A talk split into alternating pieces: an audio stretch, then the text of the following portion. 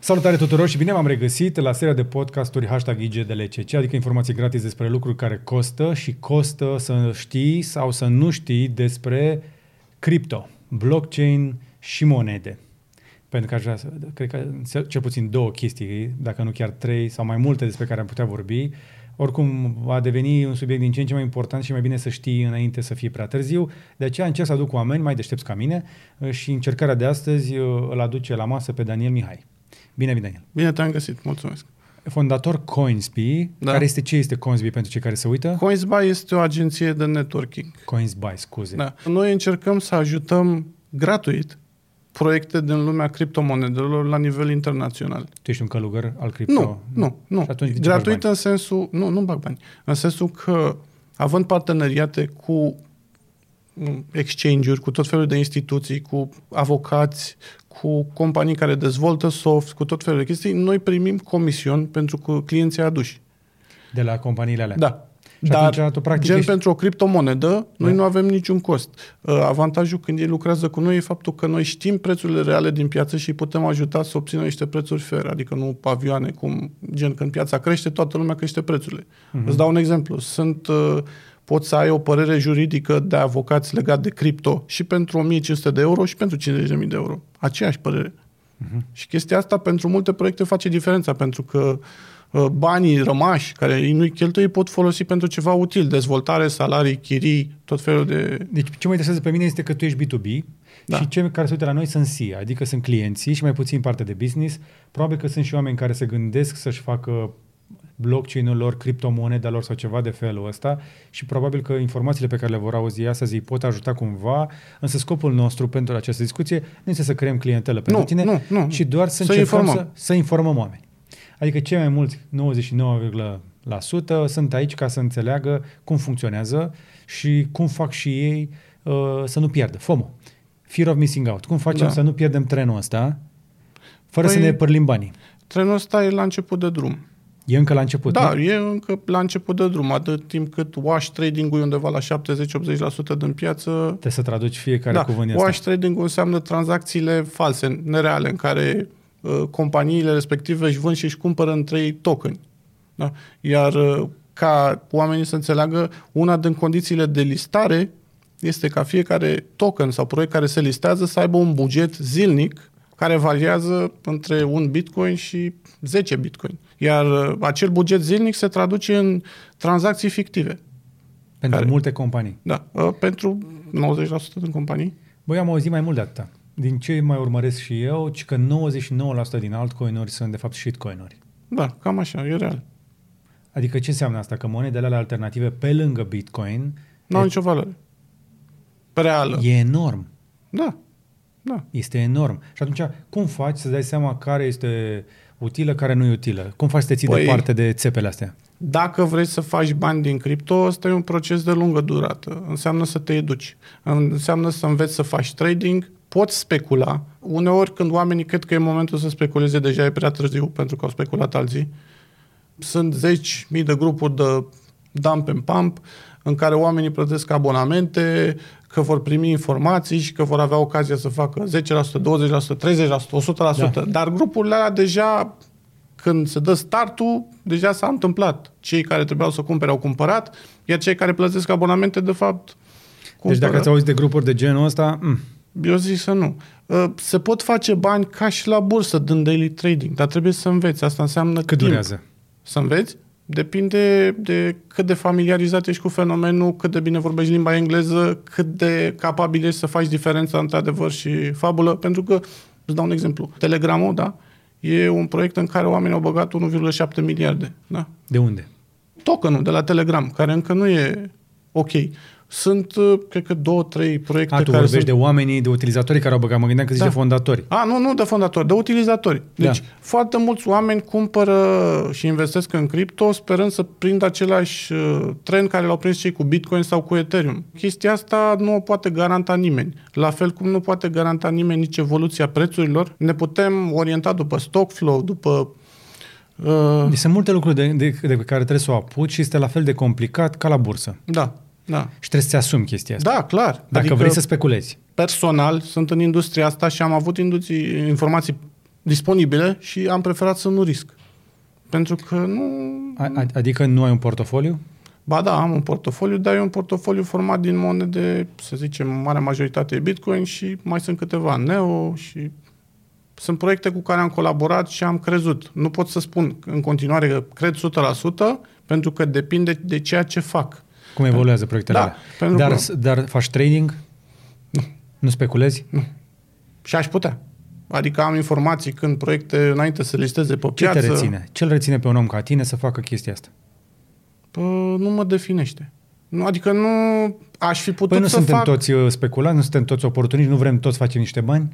Păi puteam să fac gen acum 2-3 ani să-mi fac un token, știam toți pașii, că lucrez în industrie, adică știu cum se construiește și cum se umflă, faci articole în presă, mai plătești 2-3 youtuberi să vorbească, mai... Știm că am fost contactați și noi de mulți. Da. Și eu prefer să nu fac chestia asta. Adică dacă aș fi vrut să fac gen un milion, două, trei, am și conexiuni, uh, puteam să fac, dar n-am Dar- făcut. Și nu, nu-ți plac banii. Uh, Ba da, îmi plac banii, dar îmi place mai mult viața liniștită. Uh-huh. Adică eu de 17 ani călătoresc în lume, Am auzit. văd lucrurile... Cum poți să stai cu telefonul închis două săptămâni, Daniel? Când Păi- ești în industria asta. Pentru că pot.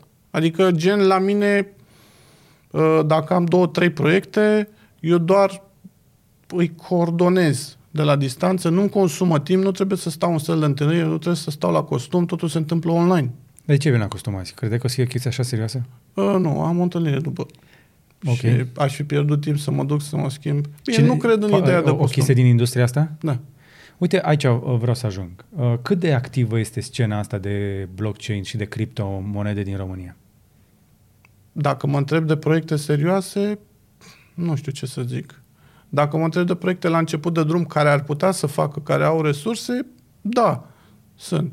Sunt mulți oameni, uite, nu i-am adus încă, dar vreau să aud și părerea ta. Ai auzit de web dollar. Da. Mult, mult, mulți puși ne întreabă, sau mulți oameni ne întreabă la comentarii de web dollar. Ai auzit de ei? Am auzit de ei, am și fost în contact cu ei, m-au rugat să-i ajut cu listări. Nu pot să vorbesc despre proiectul lor sau despre calitatea lor pentru că nu, nu sunt extrem de familiarizat. Ok.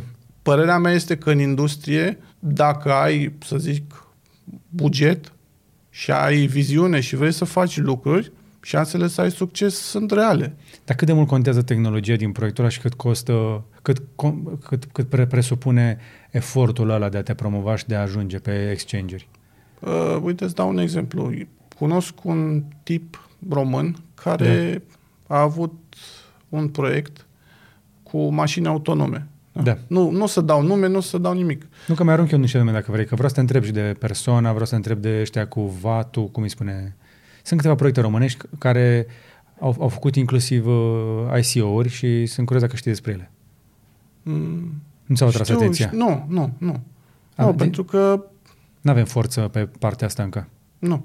Nu, pentru că, gen, în zona mea de listări, ca să te listezi pe un exchange de calitate, costă peste 100 de mii. 100.000 de euro să te listezi. Da. Plus îți trebuie buget de trading, wash trading-ul, dar ei spun market making, pentru că, gen, acum am listat un client pe IDCM și i-au, au spus că dacă două zile la rând are volum sub un bitcoin, îl delistează. Și atunci, Trebuie să creeze volum ca să rămână în exchange. Da, da. Cu toate că dacă ne uităm la Binance, Binance are cel puțin 6-7 proiecte în agonie la ei în casă acolo. Adică Da.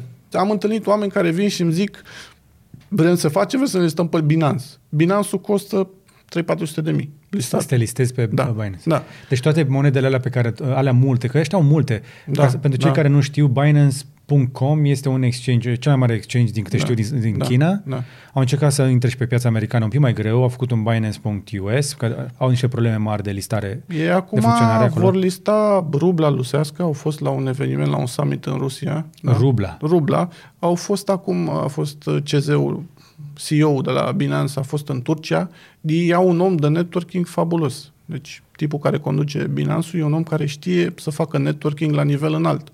Din au câte fost știu în eu- Nigeria. Din Nigeria, de se duce în tot felul de locuri. Păi, Acest CZ este în contact inclusiv cu câțiva români. Am stat de vorbă cu unul dintre ei. Omul este foarte comunicativ și foarte dornic să, Da. să facă chestii cu oricine. Numai să se întâmple lucruri. Da, problema e că e destul de greu de ajuns la el. De exemplu, acum, uh, dacă cauți pe internet office-urile de la Binance, nu găsești.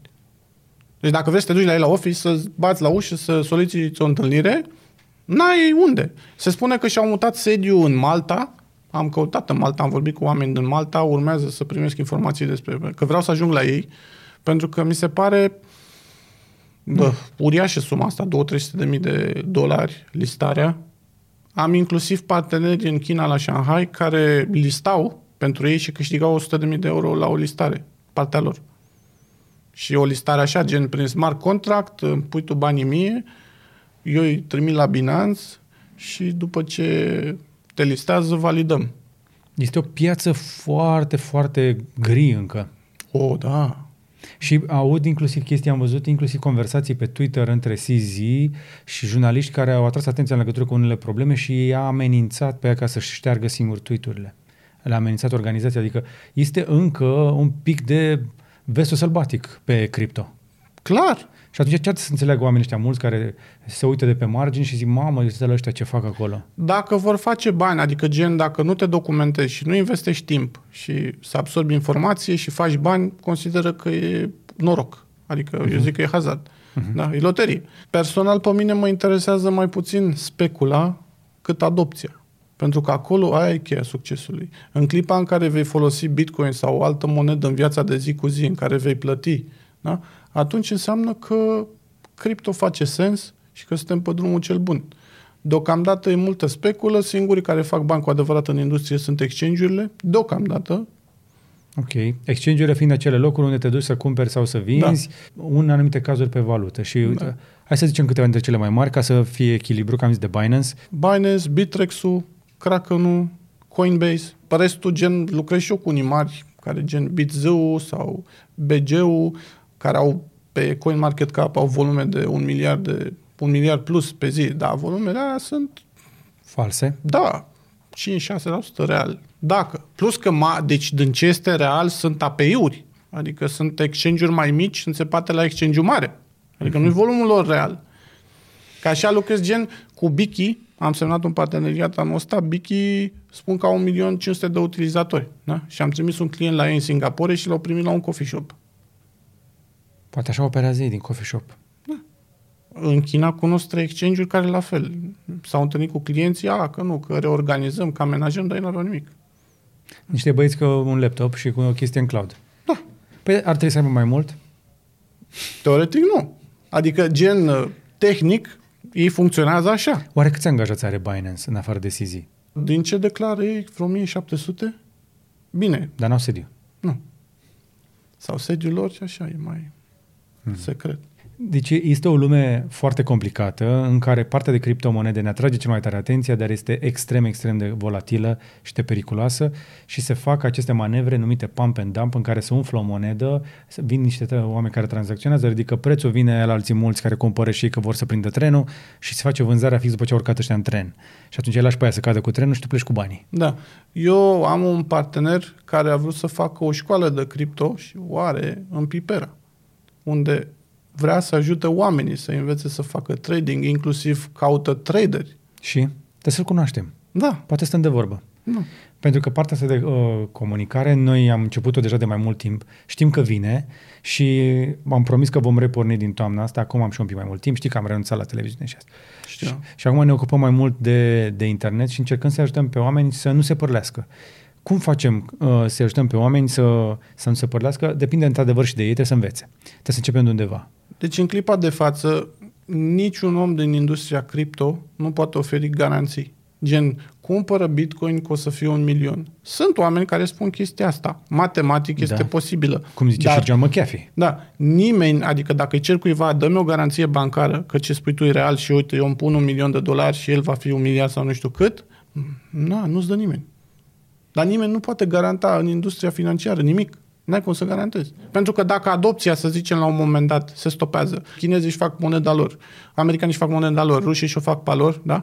Și devin... uh, Păi se pregătesc pentru asta oricum, da, nu? devin uh, acceptate la nivel internațional, da?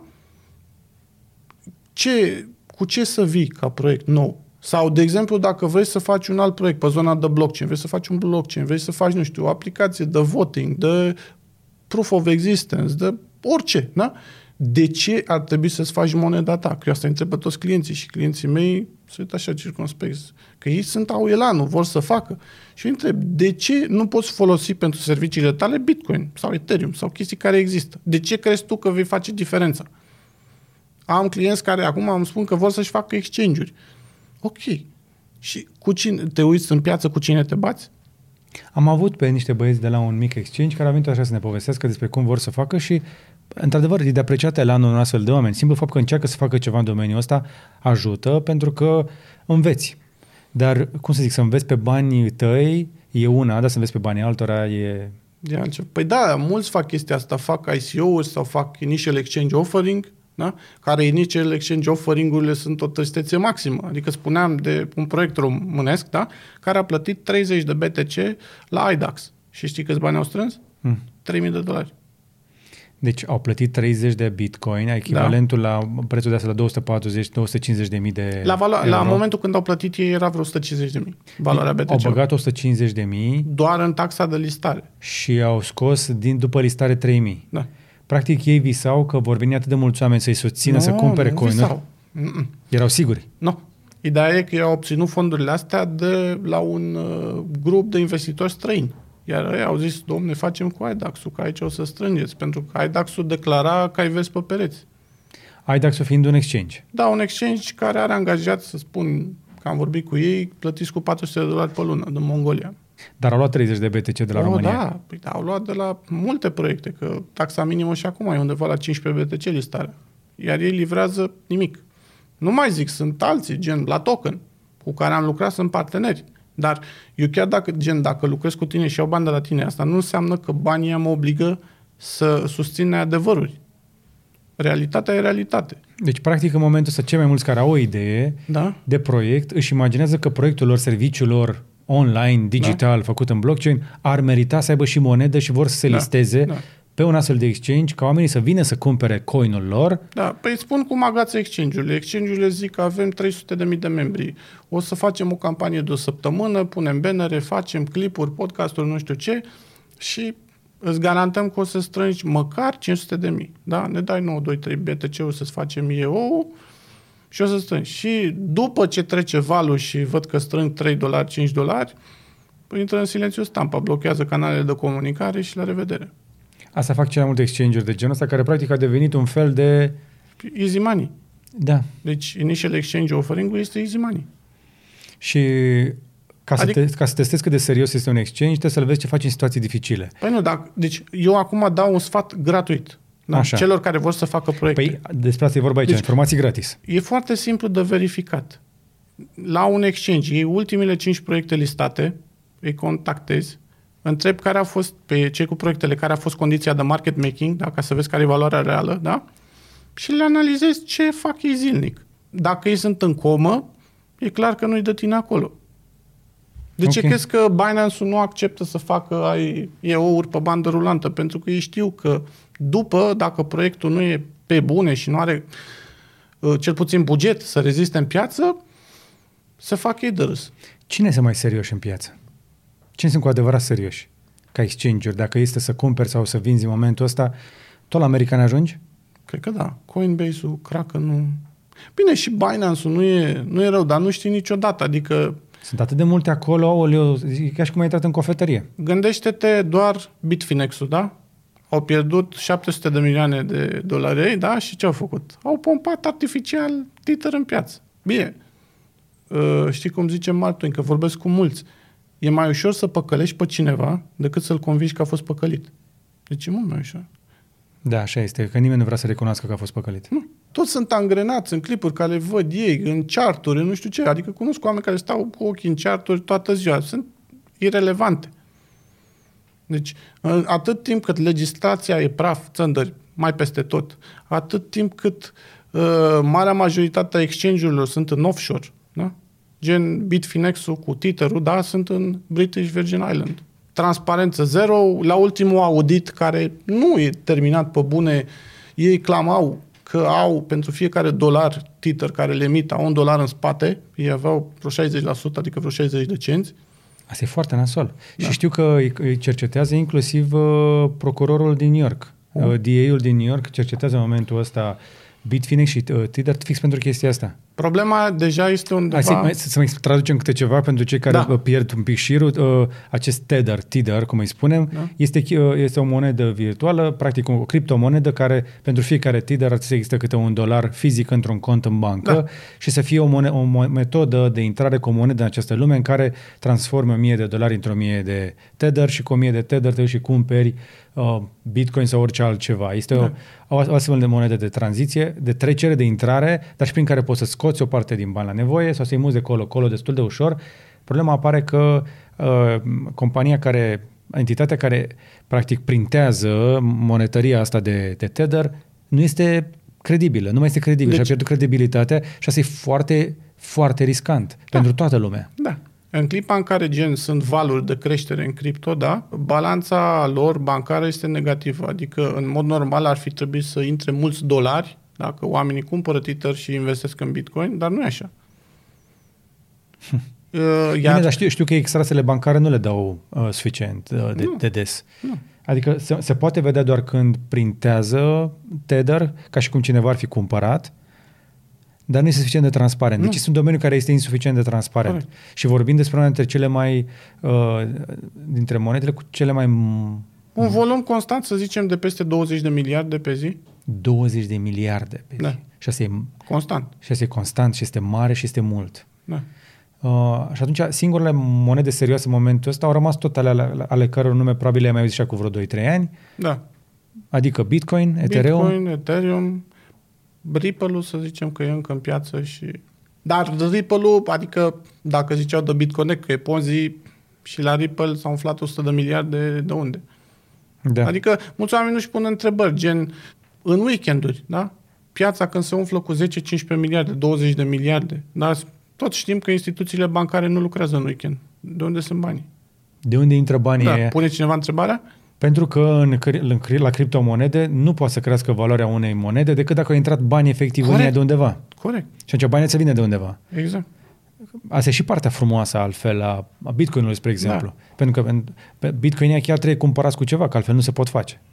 Corect. Adică că, nu se pot tranzacționa. Nu. Că de mina, na, ok, în fiecare zi până la halving se minează 1800, după aia o să fie 900. Da. Deci nu e un volum uriaș ca atunci când sunt spike-urile în piață. Totul, adică gen blockchain-ul te ajută să descoperi lucruri, să te informezi. Însă este extrem de complicat și cei mai mulți oameni care se uită la noi se gândesc cum să facă și niște bani în loc să se gândească cum aș putea să fac să învăț mai mult.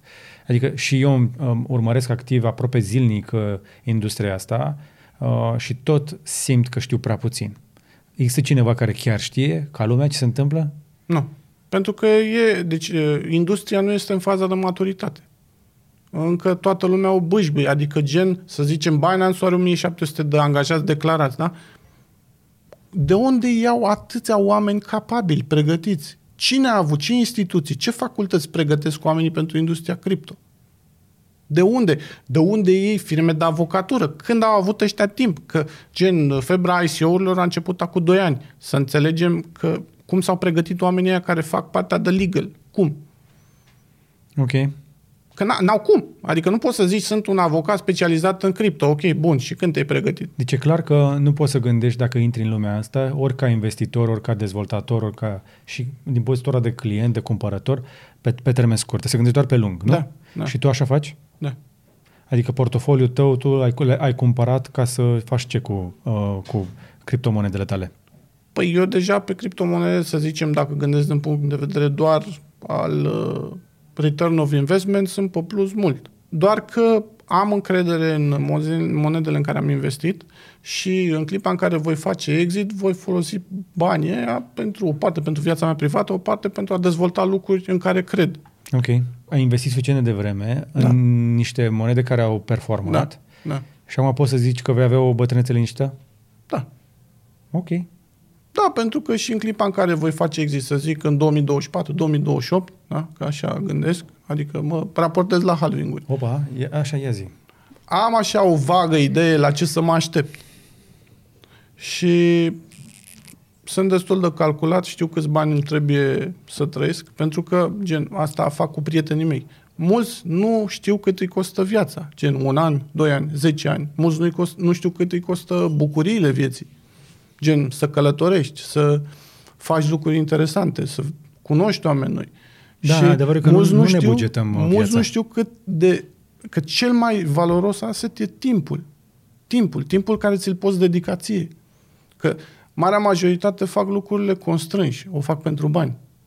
Dar în clipa în care începi să faci lucrurile din plăcere, atunci viața că- capătă alt sens. Bine, acum tu poți să o zici din postura unui om care și-a rezolvat partea financiară, nu? Bă, oarecum. Oarecum. Eu pot să zic că mi-am rezolvat partea de timp. Adică nu depinde un office, nu depinde un șef, nu depinde anumit... Ești antreprenor. Da.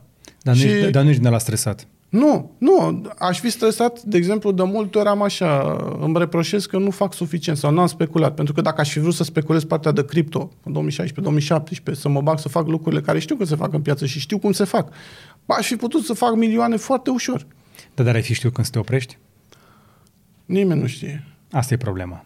Adică, și cum e, faci un milion, după aia, Vrei doi? Da, Pe aia vrei patru? intri în anturaje cu oameni care au 20 sau de 10 ori cât tine și începi Și să vrei te și tu? gândești. Da. Dar pentru o viață fericită nu trebuie sute de milioane. Acum depinde dacă... Dar câteva milioane ajută. Da, da, da, da, da, da, da. Păi eu spun așa, dacă te raportezi doar la vacanțe, da? Cu un milion de euro poți să te duci 10 ani liniștit în vacanțe. Da. Niște vacanțe bine, Bine. bine. alea bune, bune. Bune, bune, e adevărat. Bine, acum să faci un milion e foarte greu. Cei mai mulți dintre cei care se uită la noi, cu greu pot face un credit pentru o casă pe 30 de ani, pe 100 de mii. Și suntem într-o țară totuși care are niște venituri mici și oamenii ăștia ar vrea și o felie din succesul ăsta și tu ai început să zici niște chestii. Dacă ar fi să cumperi ca să speculezi, să nu speculezi pe termen scurt, adică practic să investești pe termen lung. Și dacă bagi astăzi, să scoți când. Nu, uite, îți dau un exemplu. Celsius Network, da? E o companie care oferă dobânzi la depozite în cripto. Da? Așa, Păi ăștia oferă pe Ethereum undeva, cred că la 7% pe an. Da? ok. Comparabil cu vreo bancă? Nu? 7%. Și de sunt siguri? Da. Adică Deci- tu nu... Deci e lupta, pariul tău este contra volatilității. Da? Adică ei nu zic că îți dau 7% raportat la valoarea de atunci. Nu. Să pui 100 de bi- Ethereum sau 10 Ethereum, îți dau 7%. Dar dacă gândești pe termen lung, e ok. Adică piața cripto, dacă te uiți la Bitcoin, a căzut undeva la 80% de 3 ori. Mm, A, căzut, a, Istoric. a căzut la 80% de 3 ori, dar întotdeauna a urcat mult mai mult decât era înainte. Da, Cam de 10 ori. După fiecare halving de vreo 10 ori a urcat. După fiecare halving de 10 Da, ori. adică și acum, matematic, există posibilitatea ca Bitcoin să ajungă până la sfârșitul 2021 la 100 de mii. Matematic. Da.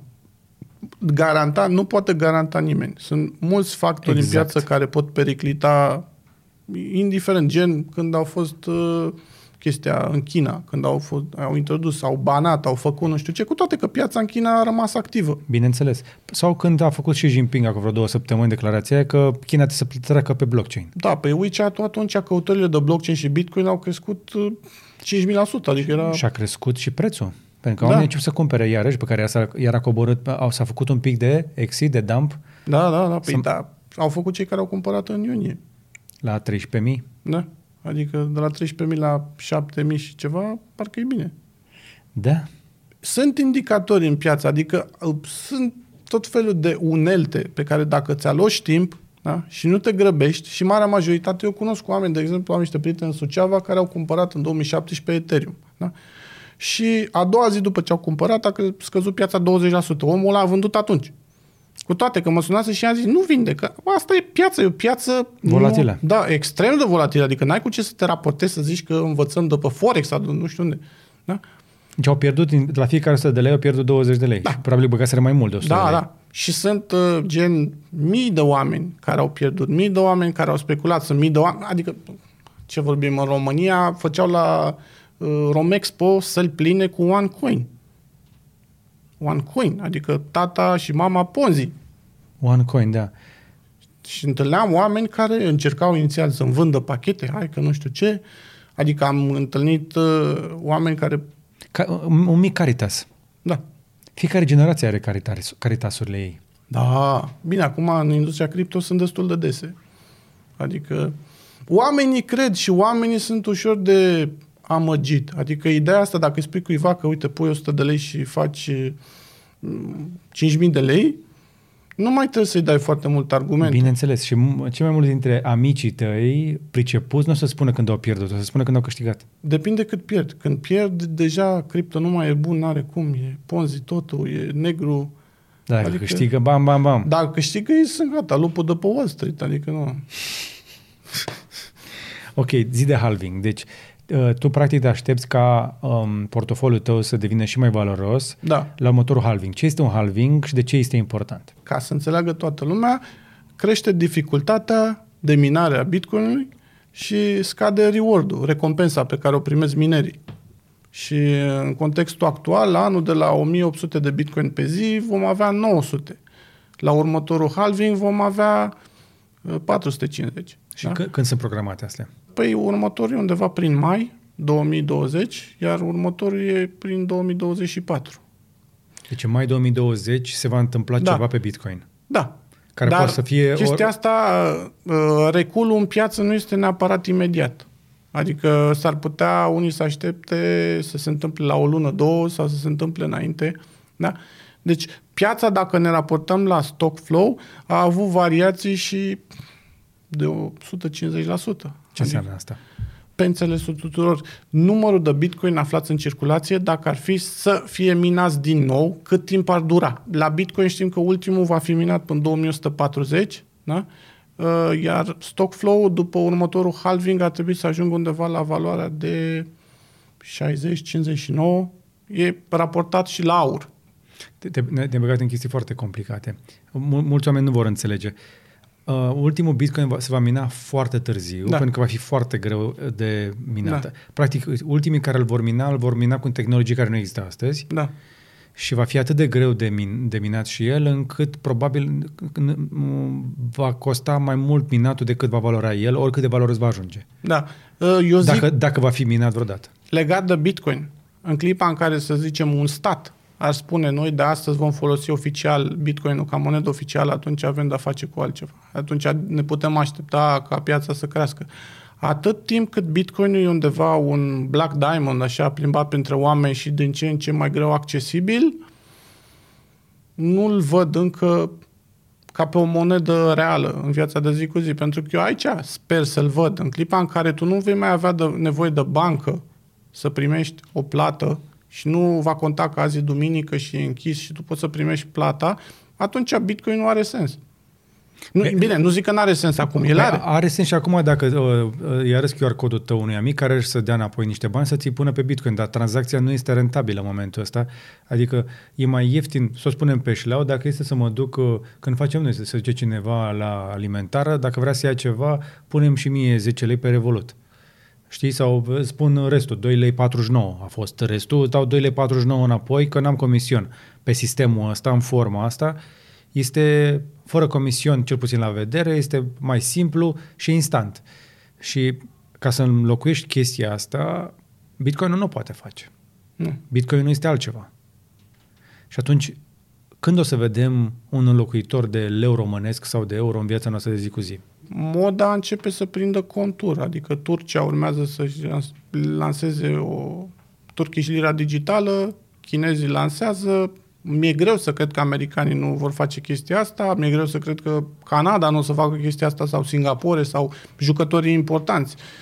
Adică cred că în următorii 10 ani vom renunța la fiatul clasic și vom trece Fiatul pe... fiind monedele existente. Da. Trebuie să mai traducem cuvinte complicate, să știi. Încă mai avem oameni care se uită probabil și învață pentru prima dată. Și încercăm să nu-i speriem, trebuie să le dăm uh, și curaj și încredere și niște capete de ață de care să apuce, dar discuția, o discuție de genul ăsta e doar un punct de plecare pentru o călătorie foarte lungă care va dura tot restul zilelor. În, dacă intri în domeniul ăsta și vrei să înțelegi, va dura tot restul vieții. Da. Da. Dar mi se pare foarte interesantă o paralelă, dacă ești de acord, între ce ziceai tu în legătură cu timpul, cât te costă plăcerile vieții și cât de mult timp ești dispus să aloci, uh, adică să știi cât te costă viața, dar să știi și cum funcționează chestiile astea. E vorba de un efort de a înțelege. De a înțelege cât te costă lucrurile și cum funcționează. Da. Pentru că cei mai mulți oameni, cei mai mulți, cred că 99% din români nu au un buget personal. Nu. Ei știu doar că vine leafa pe 5. Da. Păi da, dar eu cred că 99% sunt în deficit. Adică Da. nevoile lor nu sunt acoperite de câștiguri. Și în cripto chestia asta ar, ar fi și mai transparentă, ar fi mai clară. Da. Da, da, asta ține de, de educație, care educația, de exemplu, educația financiară reală. Nu vorbesc de pase. Da. Vorbesc de educație financiară. Da. Câți oameni își educă copiii? Adică, Despre adică să le bani. spună ce? Ai grijă Da. cu banii, să nu ți fure. A, Nu. Nu e asta Nu. educația? Nu. Asta nu Dar e educație. cum îți educi copilul financiar? Păi, educația către copil pleacă din a înțelege cât costă lucrurile, cât costă timpul, cât produci, ce dai, ce primești. Uh, Putem vorbi ore pe chestia asta. Și asta este valabil indiferent de ce monedă uh, și dacă este cripto sau dacă este fiat, dacă este, adică în bancă Da, clasică. N-au, n-au nicio legătură. Timpul este una, nevoile sunt una și conversia, acolo e pentru mine important. Conversia timpului, adică pe cât îți vinzi timpul. Probabil că o socoteală simplă ar fi să te uiți înapoi în ultimul an să zici ce am produs, Exact. cât timp mi-am alocat, am alocat muncii, cât timp mi-am alocat mie și cu ce am rămas. Păi da, dacă oamenii ar face chestia asta la modul serios, da, ar intra în depresie, 80% ar renunța la joburi. Păi și nu e o idee bună? Este o idee bună atunci când ai opțiuni. Și când ai un plan. Da, dar Rockefeller zicea o treabă, că oamenii care muncesc toată ziua n-au timp să facă bani. Uh-huh. Pentru că dacă Bullshit. tu, dacă tu pleci dimineața la servici, petreci o oră Auzi, pe când ești drum. Rockefeller, poți să zici bullshit-ul ăsta. Da, corect, Da, dar 90 și ceva la sută din oameni trebuie să mai și muncească ca să-și poată, să poată mânca. corect. Nu, ideea e alta. Că mm. dacă tu nu ai timp să investești în tine, în dezvoltare personală, să cauți noi oportunități, tu ești apăsat de datorii, de întreținere, de plata nu știu ce chestii, da? Tu, tu atunci renunți la tine și nu mai poți să faci ceva ca să crești. Și când faci ceva ca să crești? Păi în timpul în care, nu știu, te uiți la emisiuni de, care nu te ajută cu nimic, în uh-huh. timpul, gen, mergi cu metrou, da? Atunci poți să investești în tine, poți să salvezi niște articole să citești, poți să încerci să te descoperi, pentru că cu cât uh, faci procesul ăsta de a te descoperi mai devreme, cu atât e mai în beneficiul tău. Ca să știi ce poți să faci cu tine. Da. Că și tu ești o unealtă în cariera ta. Da. Pentru că nevoile sunt. Adică nevoi gen în Ce fel de om sunt? Ce îmi trebuie mie ca să mă satur? Îmi trebuie mâncare, Da. îmi trebuie băutură, da. trebuie femei, îmi trebuie călătorii, îmi trebuie mașini, îmi trebuie casă, îmi trebuie familie, îmi trebuie pe aia un copil, pe aia mă liniștesc. Adică ca să te înțelegi ce ai nevoie. Nu? Odată ce știi că buhnici are nevoie de chestiile astea ca să funcționeze, ok, hai să văd dacă îi le pot da, dacă chiar îi trebuie și dacă chiar îi le dau, va fi mai bine? Păi nu, ideea este să descoperi ce vrei cu adevărat și să ai curajul să îți dorești mai mult decât spun alții că poți obține. Așa. Da? Pentru că în clipa în care dai la o parte ce spun alții și începi să cauți în interiorul tău, bă, uite, eu vreau să fac aia, vreau să mă duc în Antarctica. Cât costă să te duci în Antarctica? Cât anume din timpul tău actual îți permite ca tu să faci un efort în direcția aia? Sunt oameni care au călătorit în jurul lumii cu 3 lei, pentru că au vrut și se poate. Se poate, da. Și sunt oameni care, de exemplu, acum dacă eu vreau să mă angajez la, nu știu, la Microsoft, da, pe o funcție gen să fiu business development manager, s-ar putea să am o problemă. N-am un CV suficient de stufos, nu știu ce. Dar eu pot să fac aceeași chestie pentru ei, gen mă duc și vorbesc cu clienți și le aduc clienți. În clipa în care tu aduci un client un Microsoft, da, ăla nu te refuză și îți dă comision. Da? Eu asta am făcut. Eu nu m-am dus să mă angajez la exchange-uri și am zis de ce m-aș duce eu să fiu business development manager la un exchange, să-mi dedic tot timpul la ăia și să am un șef, când eu pot să fac același lucru Cine pentru te-a 20. educat? Cine te-a educat pe tine să devii antreprenor și Eu. să gândești așa? Eu. Cum te-ai schimbat? Păi mi-am dat seama că dacă merg pe recomandările clasice, părinți, oameni din jur, nu ajung acolo unde vreau eu. Și am zis, trebuie să găsesc o cale prin care eu ajung acolo unde vreau eu. Păi Cum ai întotdeauna mi-am dat seama că oamenii au nevoi. Și dacă tu le îndeplinești nevoile, atunci tu câștigi. Și șmecheria este ca să le satisfaci lor nevoile făcând ceea ce îți place ție. Da. Da, corect, corect. Eu ce fac acum, eu fac, de exemplu, dacă mi spune, uite, nu te mai plătim să aduci proiecte, să faci nu știu ce, să vorbești cu oamenii. Eu petrec mult timp cu proiecte gratis pe care nici nu-i listez, da? Dar mă dedic, le dau sfaturi, le spun realități pe care nu vor să le audă, da? Pentru că o fac cu plăcere. Dar tu știi că dacă, ei vor, dacă ăsta nu le iese, al doilea sau al treilea, dacă le iese, vor avea încredere și vor reveni la tine. Sau dacă aud pe cineva care vrea, tot la tine îl, îl trimit pentru că le-ai câștigat încredere. Da, da, da. E și asta o investiție. Da, da, da, păi da. Eu zi de zi sunt contactat de tot felul de proiecte, de tot felul de uh, payment gateways, de custodian, de tot felul de... Dar de unde știm tu uh, că noi că tu ești ok? Și, Adică? că, tu, și că tu nu dai țepe. Păi dar eu nu dau țepe în sensul gen, tu dacă vii cu un proiect la mine și vrei să te listezi, Da. tu nu plătești mie nimic. E, nu știi, ești prea așa ide- ideal pentru România. Adică te aștept, nu te aștepți ca să vină cineva să spună uh, atât de relaxat lucruri și Păi să nu, fii dar și uite, necredere. eu am văzut în industrie, oamenii Așa. au o problemă când le cer prețuri. De partea cealaltă, exchange-urile și tot felul de vânzători de servicii, ei au nevoie de clienți. Dacă eu vin la tine și zic, uite, George, vrei să-ți aduc clienți pentru Cavaleria? Nu te costă nimic. Uh, ba nu. Uh, te întreb, vrei să-ți aduc clienți pentru Cavaleria? Și tu îmi zici, ok, da. Te întreb, ce procent îmi dai? Tu zici, uite, îți dau 10%. Da? Ok. Și eu după aia mă duc și încep și aduc clienți, da? Și la aia le zic, uite, te duc la George, îți obțin un preț mai bun decât ai luat tu pe alte canale, da? Nu te costă nimic. Ăia, dacă eu validez faptul și tu confirmi, da, domnule, uite, Daniel ne Toată, reprezintă. toată planeta merge pe comision. Da, corect. Mai puțin afilierea din România. Da, Se plătește foarte prost la noi la afiliere în România. De-aia nu prea mai facem. corect. Că dacă nu, dacă nu se plătește bine, nu mai face nimeni. Dacă se plătește, funcționează și toți lucrăm unii cu alții, nu? Da.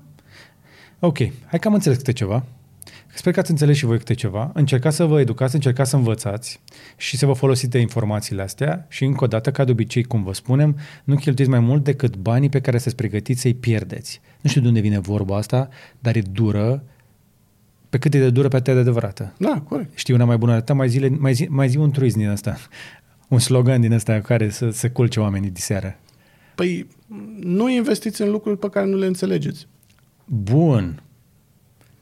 Chiar dacă uh, promisiunea este că o să te îmbogățești. Corect. Deci nu investi în ceva în care nu-l înțelegi, nu-l crezi și doar ai auzit pe unii care par credibili zicând că ăia s-ar putea să fie plătiți să spună lucrurile alea.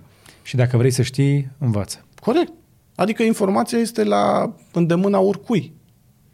Da, dar să dai la o parte bullshit-ul e foarte greu și tocmai de aceea uită-te la și mai un, multe lucruri. Știam un, tot așa un turist, cineva zicea că analfabetul secolului modern nu e cel care nu știe să citească, e cel care nu știe să înțeleagă.